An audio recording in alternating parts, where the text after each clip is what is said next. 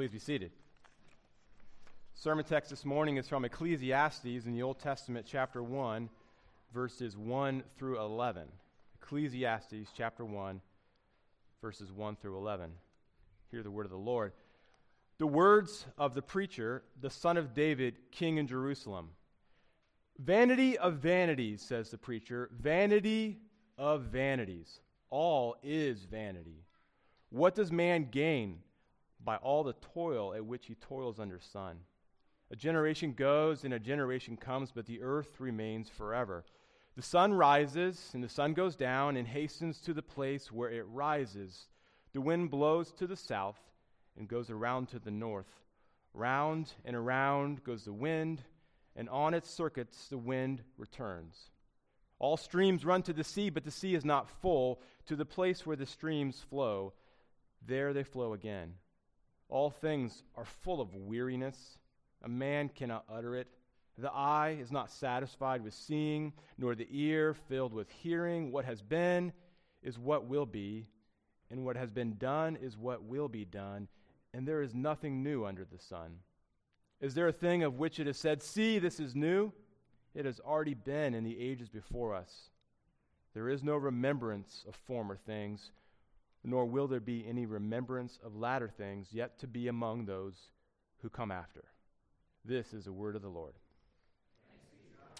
Let us pray. Father in heaven, Lord, as we come to your word, I pray that it would do its work, that we would, uh, by your Holy Spirit, be led into truth, and that we uh, would, would believe the truths you lead us to, Father. And that it would not just be head knowledge, but we would be encouraged in our faith in our Lord Jesus Christ to live for him and his kingdom and for your glory. I pray this in Jesus' name. Amen. I think everyone at some point in time gets to a place in life of a very specific kind of frustration. And this is a place where the challenges of life, the constant cycle of work and struggle, make a person doubt that it's all worthwhile. Um, and if you don't know what I'm talking about, you know, just wait a little bit and you'll probably experience this, right? And feeling this type of frustration is part of the human experience. It's actually an integral part of being a creature who's made in God's image, who is living in a world stained by sin and that's in bondage. In fact, this is why Paul writes in Romans 8 that the whole creation has been groaning and that we groan inwardly. This audible sigh is a physical manifestation of the frustration that we're supposed to feel living in a world that's subjected to sin and death.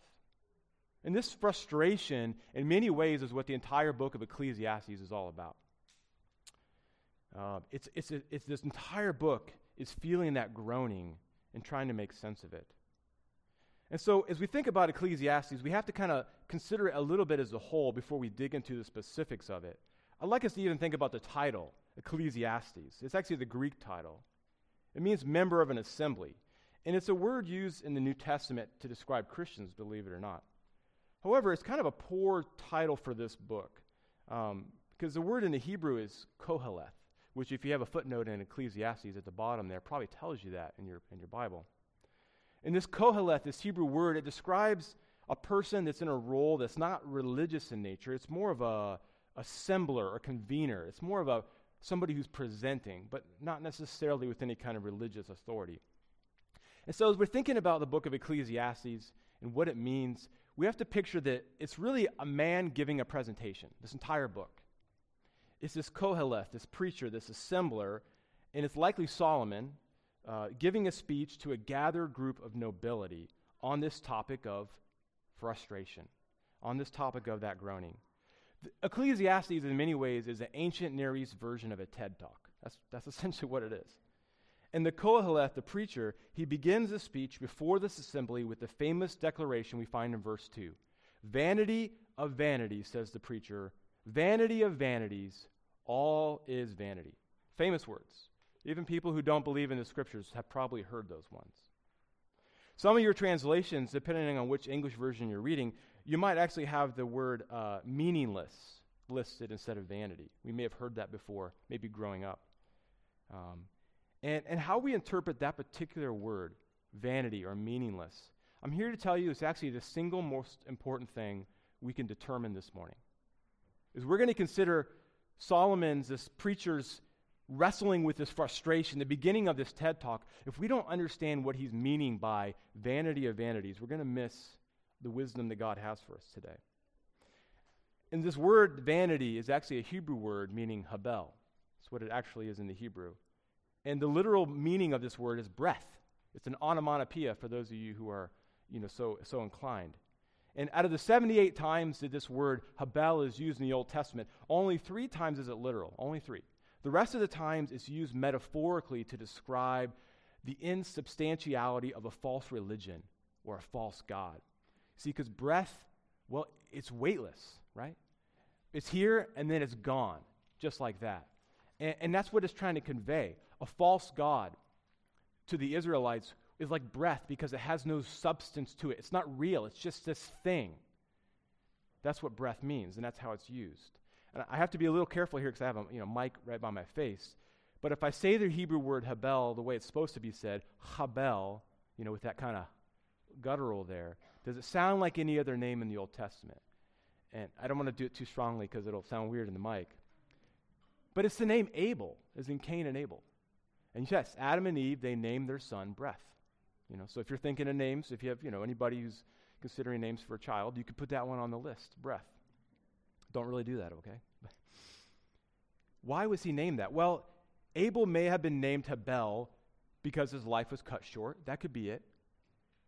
But it certainly wasn't because he was meaningless or that his life was vain or insignificant. In fact, if we go and look at Hebrews, he's listed in the Hall of Faith. He said there that he is a righteous sufferer and an example to us of true faith. So Abel wasn't a meaningless person, but his life was like a breath, here and then gone. So, all, all this to say that the word Habel, which is the most important and significant word in the book of Ecclesiastes, it's used as a metaphor for temporary, for something that's here and then gone. If you'll let me digress from the sermon just for a minute, we'll do a, a quick Christian history minute. Okay, so here's the sermon. We'll, we'll actually set it right here. Okay, and we're just going to do a quick Christian history minute because we got to get this right. I think it's fascinating, but it actually bolsters, I think, the meaning of this sermon and, and what we'll get from it. So, uh, vanity or the word meaningless, they're inadequate translations of the word we find in Ecclesiastes 1, but they have been used and accepted really until about the middle 20th century because of the Latin Vulgate. Again, this is kind of you know nerdy church history here. The, the Latin Vulgate was a fourth century translation of the Bible from the Greek into Hebrew into the, to the Latin, which was the vulgar or the common language of the day. And Jerome, the man who wrote uh, this translation, when he came to Ecclesiastes 1, he's reading the Hebrew, he sees Habel, and he says, You know what? We're going to write down vanitas in Latin. And that's what he wrote down. And he chose the word for Habel in the Latin that pertains to value rather than transience. So he went with the value side of things rather than transience. And that has big hermeneutical implications. In other words, the way we interpret Scripture and we get meaning from it, it's really, really big. And that's why I even pause to have this, this little Christian history moment. And so, from the fourth century until the time of the Reformation, people didn't read the Hebrew or the Greek. They just read the Latin. That was it. Um, the Hebrew text was considered unnecessary. And this obscure word, Habel, in a difficult Old Testament book that wasn't really read, was never really reconsidered until about the last 100 years. And so, back to the sermon, let's pull it back over here, okay? With this in mind, we actually get to the main point of Ecclesiastes and what we're going to look at this morning. The main point of verse 2, here's my translation of it breath of breaths, literal everything is temporary. That's what he's saying. He's starting off his TED talk by saying, Here's something I noticed breath of breaths, everything is here a minute and gone the next. This is a man who's lived in the world for a while. This is a man who's seen that. He's built things and they've crumbled. He's lived life and he's seen life go away. Everything is temporary. He's not saying that everything was without purpose. He's not saying that everything is vain. He's saying nothing lasts. And that's the first point of my sermon. Everything is temporary. In fact, that's actually the only point of the sermon. So you're off the hook on the notes a little bit. It took a while to get there, I know. You've been very patient with me. All of life is transient, everything is temporary. Uh, we actually live in Sea Cliff. It's a little village up near Glen Cove. And we have a very, in our very tiny little one by one square mile village, there's about 20 homes on the National Historic Register of Historic Places. And they're all mostly his, uh, Victorian mansions. There's, you know, built in the late 1800s. And, um, you know, there's painted ladies and all sorts of fancy things I don't really know about. But I love looking at them because I realize how much skill and time and money went into building these giant homes, you know, uh, 140 years ago uh, that are still there. They're still around. People are living in them, and they're just as beautiful now and impressive as they were when they were built. But there's this one house that stands out to me going near downtown, and it stands out to me because it's absolutely falling apart. And you can look at it and you can see this thing used to be a thing of grandeur and beauty and awe. And now, you know, despite its former grandeur, it's on the verge of being nothing more than a pile of rotting lumber paint's peeling, you know, the, the tiles falling off the roof. At one time, somebody spent a lot of money and a lot of effort and hired a lot of skilled workers to build this house. And yet now, it's hardly anything worth looking at. It's a visible monument to Solomon's observation here that everything is temporary. Here one day and gone the next. And I wonder if you've ever felt that truth. Like all we do is a sandcastle on the beach. We build it, we build it, and the tide comes and it's gone. Well, the preacher feels this. And this is why in verse 3 he asks the question What does man gain by all the toil at which he toils under the sun? What's the point? He's feeling that tension. No matter how great we build or how much work we do, do we really gain anything? And that's the title of the sermon. What's the point? Again, not to get dark, but this is a serious question that people, uh, even at Solomon's time, were wrestling with. And from verse 4 through 11, we get beautiful poetry illustrating the precept of transience. He describes the pattern of human existence. Just like each breath is a stage in a continuous cycle of breathing, so too is every human generation that comes and goes. The sun rising, the wind blowing, a stream running to the sea. These are all continual things that have no permanence because they're never complete. Solomon's looking around the world, and it's not just the stuff we build. He sees the entire creation in this continual cycle that seems to have no end. Do you feel that frustration? You're supposed to. Chapter 1 of uh, Ecclesiastes. Chapter 1 does not provide obvious answers to the hard question raised. And we can certainly identify with the question, What's in it for me? You know, why should I work so hard? What's the return? What's the point? And this question is natural because what's natural? Because the fall isn't natural. We're created for labor, but not for laborious labor, according to Genesis. So why sacrifice ourselves so willingly against the effects of the fall, the thorns and the thistles that afflict our labor? You know, when we work, it's hard. It doesn't come easy.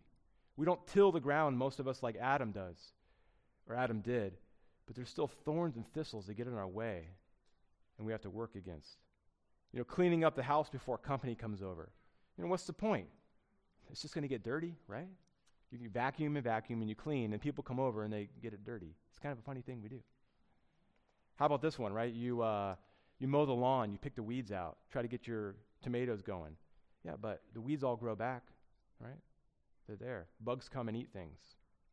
Making a great, a healthy tasty meal for your family and your kids. What's the point? They're not going to eat it anyway. They're just going to come and get some snacks in an hour, right? You guys feel these things. You've done these things. You've lived some life. You have been in a situation like this where you're like, I'm doing this work over and over and over, and yet I never seem to make any progress. It's the same thing. Ah, that's, that's what you're supposed to feel.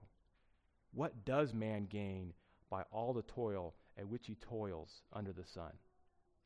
Yeah, people who think the Bible is not relevant haven't read this book. I mean, that's, this is something that everybody should feel. It's the, it's the focus of this, as I said, of the entire book and the topic of his speech before the crowd. I find it interesting that in Psalm 144, David also asks this question in a slightly different way. Again, I believe Ecclesiastes is written by Solomon, and David is his father, who also possessed great wisdom. In, in Psalm 144, uh, David writes this Lord, what are human beings that you care for them? Mere mortals that you think of them. They are like a breath, and their days are like a fleeting shadow. David uses that same word, habel, to describe us and our life. We're like a breath. Lord, what are you that you are mindful of us? We're nothing. We're vapor. We're here today and gone tomorrow. He's, mag- he's marveling that the God of the universe, the Alpha and Omega, cares for us even though we are this breath. And perhaps because questions like this can easily turn dark and rather existentially depressing, I find Ecclesiastes is avoided. People don't really preach a lot of sermons on this one or write a lot of books. In fact, one of the commentators I read said that it is the most avoided theology in the entire church. It's skirted like the plague. Well, the plague has come to your pulpit this morning, so. It's the Word of God, though.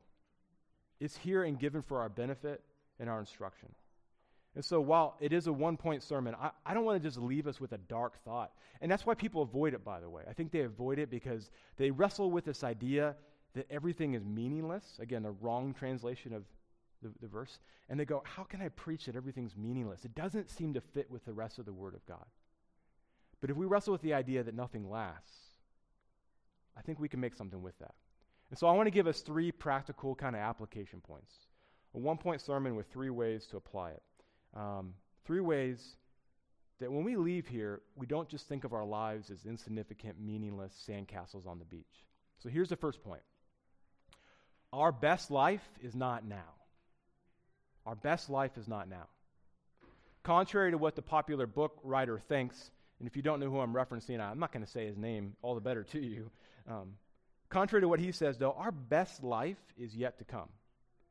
We do live in a world and in a culture where our best earthly efforts and labor are not going to last.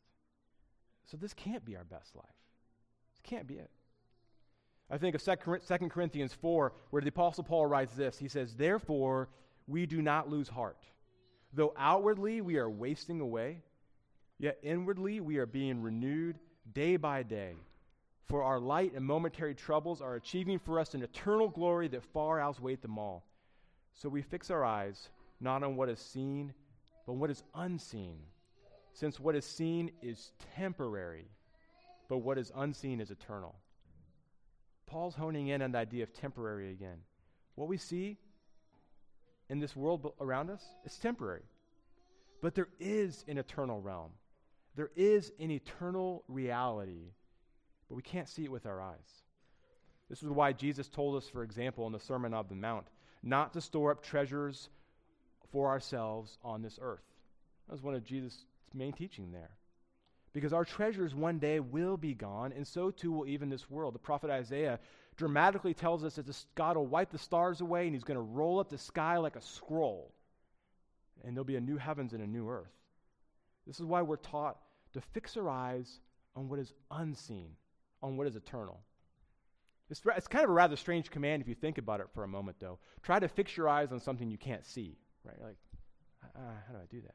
If I say, fix your eyes on my finger, you can do that. Everybody looks and you're like, there it is, and you can track where it goes. But fix your eyes on something eternal, something unseen, something worthy. Yeah, that's what Paul tells us. Well, I think to do that, he's telling us to make this eternal reality our chief concern. Even though we know it's not made up of the physical world and we can't see it with our eyes, we make it our priority. We live under the reality that it exists and that it is coming and it is the permanent, non temporary reality that will make up our entire existence. You see, the things that we can see now have limited value in their toil. They're not worth giving our heart and affections to fully, making them our treasure because they have no lasting eternal value. That's the point.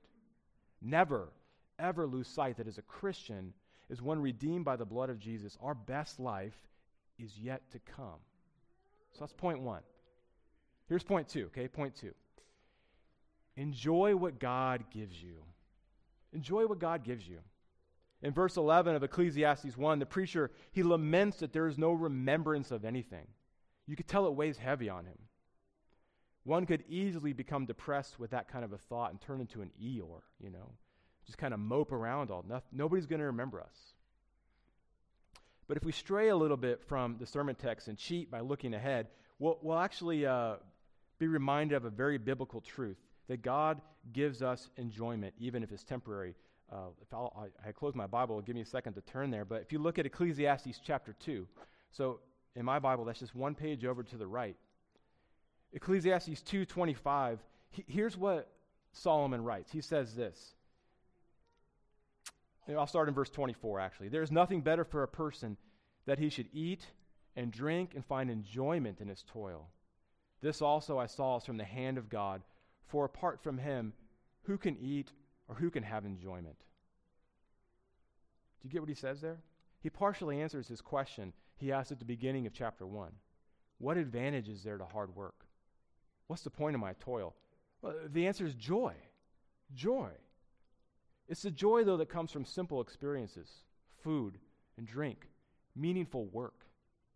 You know, the house I live in is eventually going to fall into the ground, but that doesn't mean I don't enjoy it now. I am glad to have it, right? I enjoy it. Um, 50 degree days in December or January now, you know, they're, they're not going to be around forever. But I hope, like, you know, we're going to enjoy the day that the Lord has given us, right? They're still a very real thing. This is not Christian hedonism, but it's a thankful enjoyment of things that God gives us. Gives us. Yes, they're temporary, but they're also very real and a blessing from the sovereign hand of God. You know, the enjoyment, for example, of a, a sip of fine bourbon, it doesn't last. It's in your mouth and it's gone. It's still real. The fun of playing games with my kids, it's not forever, but it's still real. Enjoyment is not something that we as Christians have to avoid. It's one of the greatest gifts that God gives to his children. In fact, even in our Presbyterianness, we know this, right? We know this. Question What is the chief end of man? Answer To glorify God and enjoy Him forever. You know, some of us may focus a little too much on the glorify part. It's both, it's not one or the other. Our greatest enjoyment is, is centered on our triune God. It will always begin and end and flow through our existence and our being in our Creator. That's what we're designed for. We will never find any true joy or satisfaction outside of that. We're supposed to delight in God and what He gives. If you have good things in your life, praise God for them, thank the Lord for them, and enjoy them. They're real blessings. He is the fountainhead of joy and the only source that provides lasting satisfaction. Our best life is not now, but let's not be so overcome with the transience of the world that we don't enjoy the blessing from God's hand. A good meal, time with friends, watching the sunset. You get the idea. I love the verse in 1 Timothy 6:17 where we're, we're told not to set our hope on the uncertainty of riches, but set your hope on God, who richly provides us with everything to enjoy. There's that verse again. There's that word again. Enjoy. A- enjoy the blessings from God's hand. I do think that's a bit of the paradox, though. The paradox of this enjoyment is that a person can only and tr- truly enjoy the blessings that God gives if we know and understand and accept that all of our earthly stuff is transient. Like, we can't actually truly enjoy what we have now without embracing and owning that reality.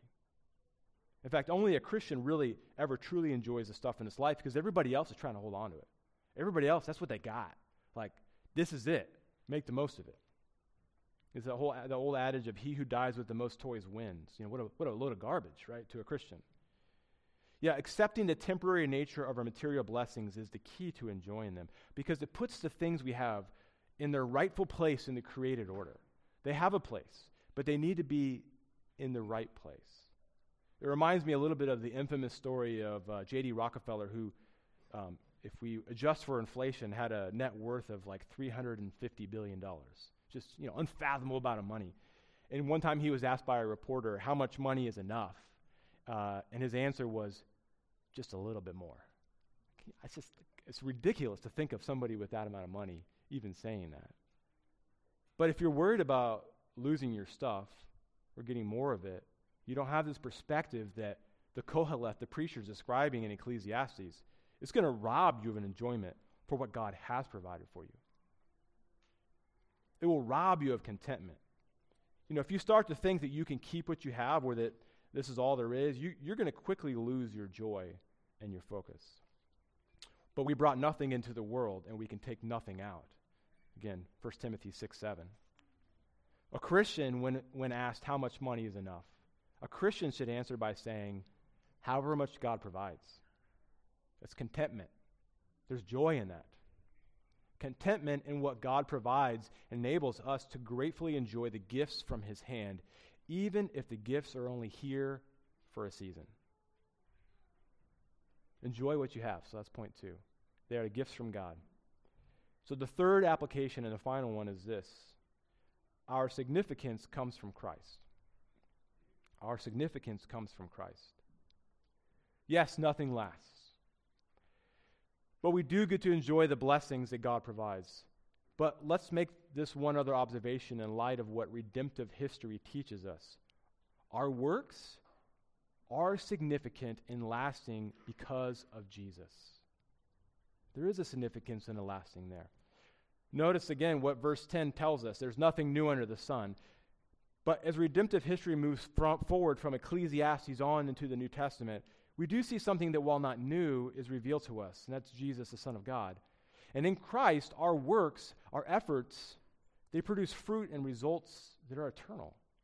We know this from the analogy of the vine that is used in John 15 when it is written, if you, Christ says, If you remain in me and I in you, you will bear much fruit.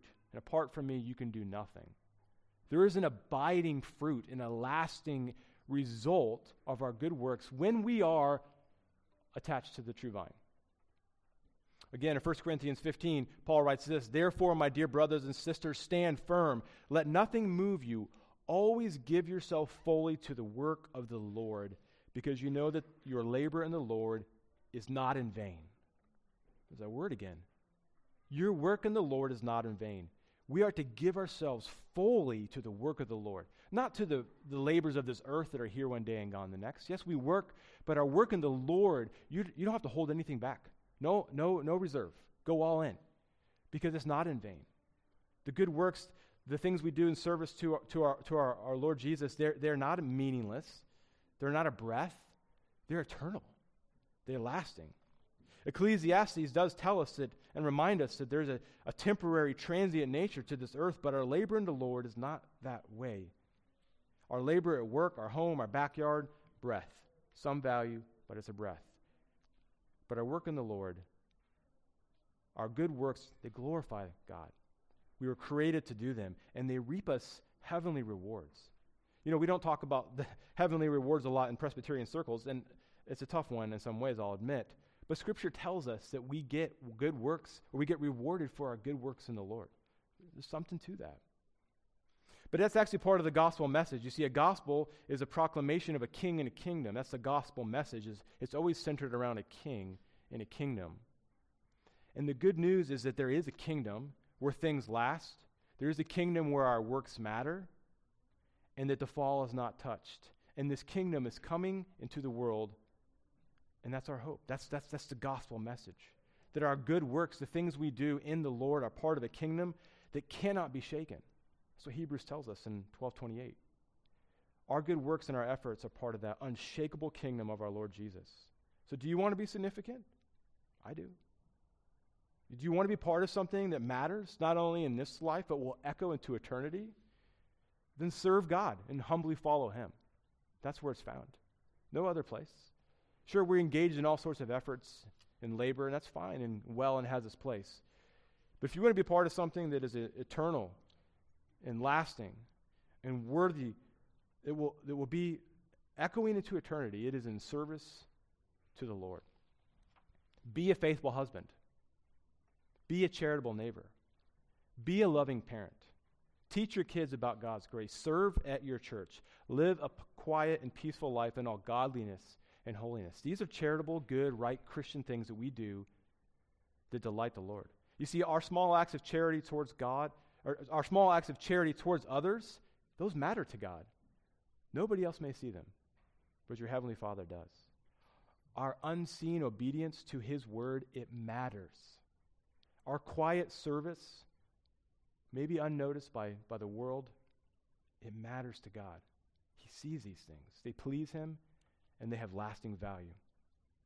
Yeah, the truth is, your name, well, I can only speak for myself. My name will never be put in lights. I'm never going to be in a magazine. I'm never going to be a famous person.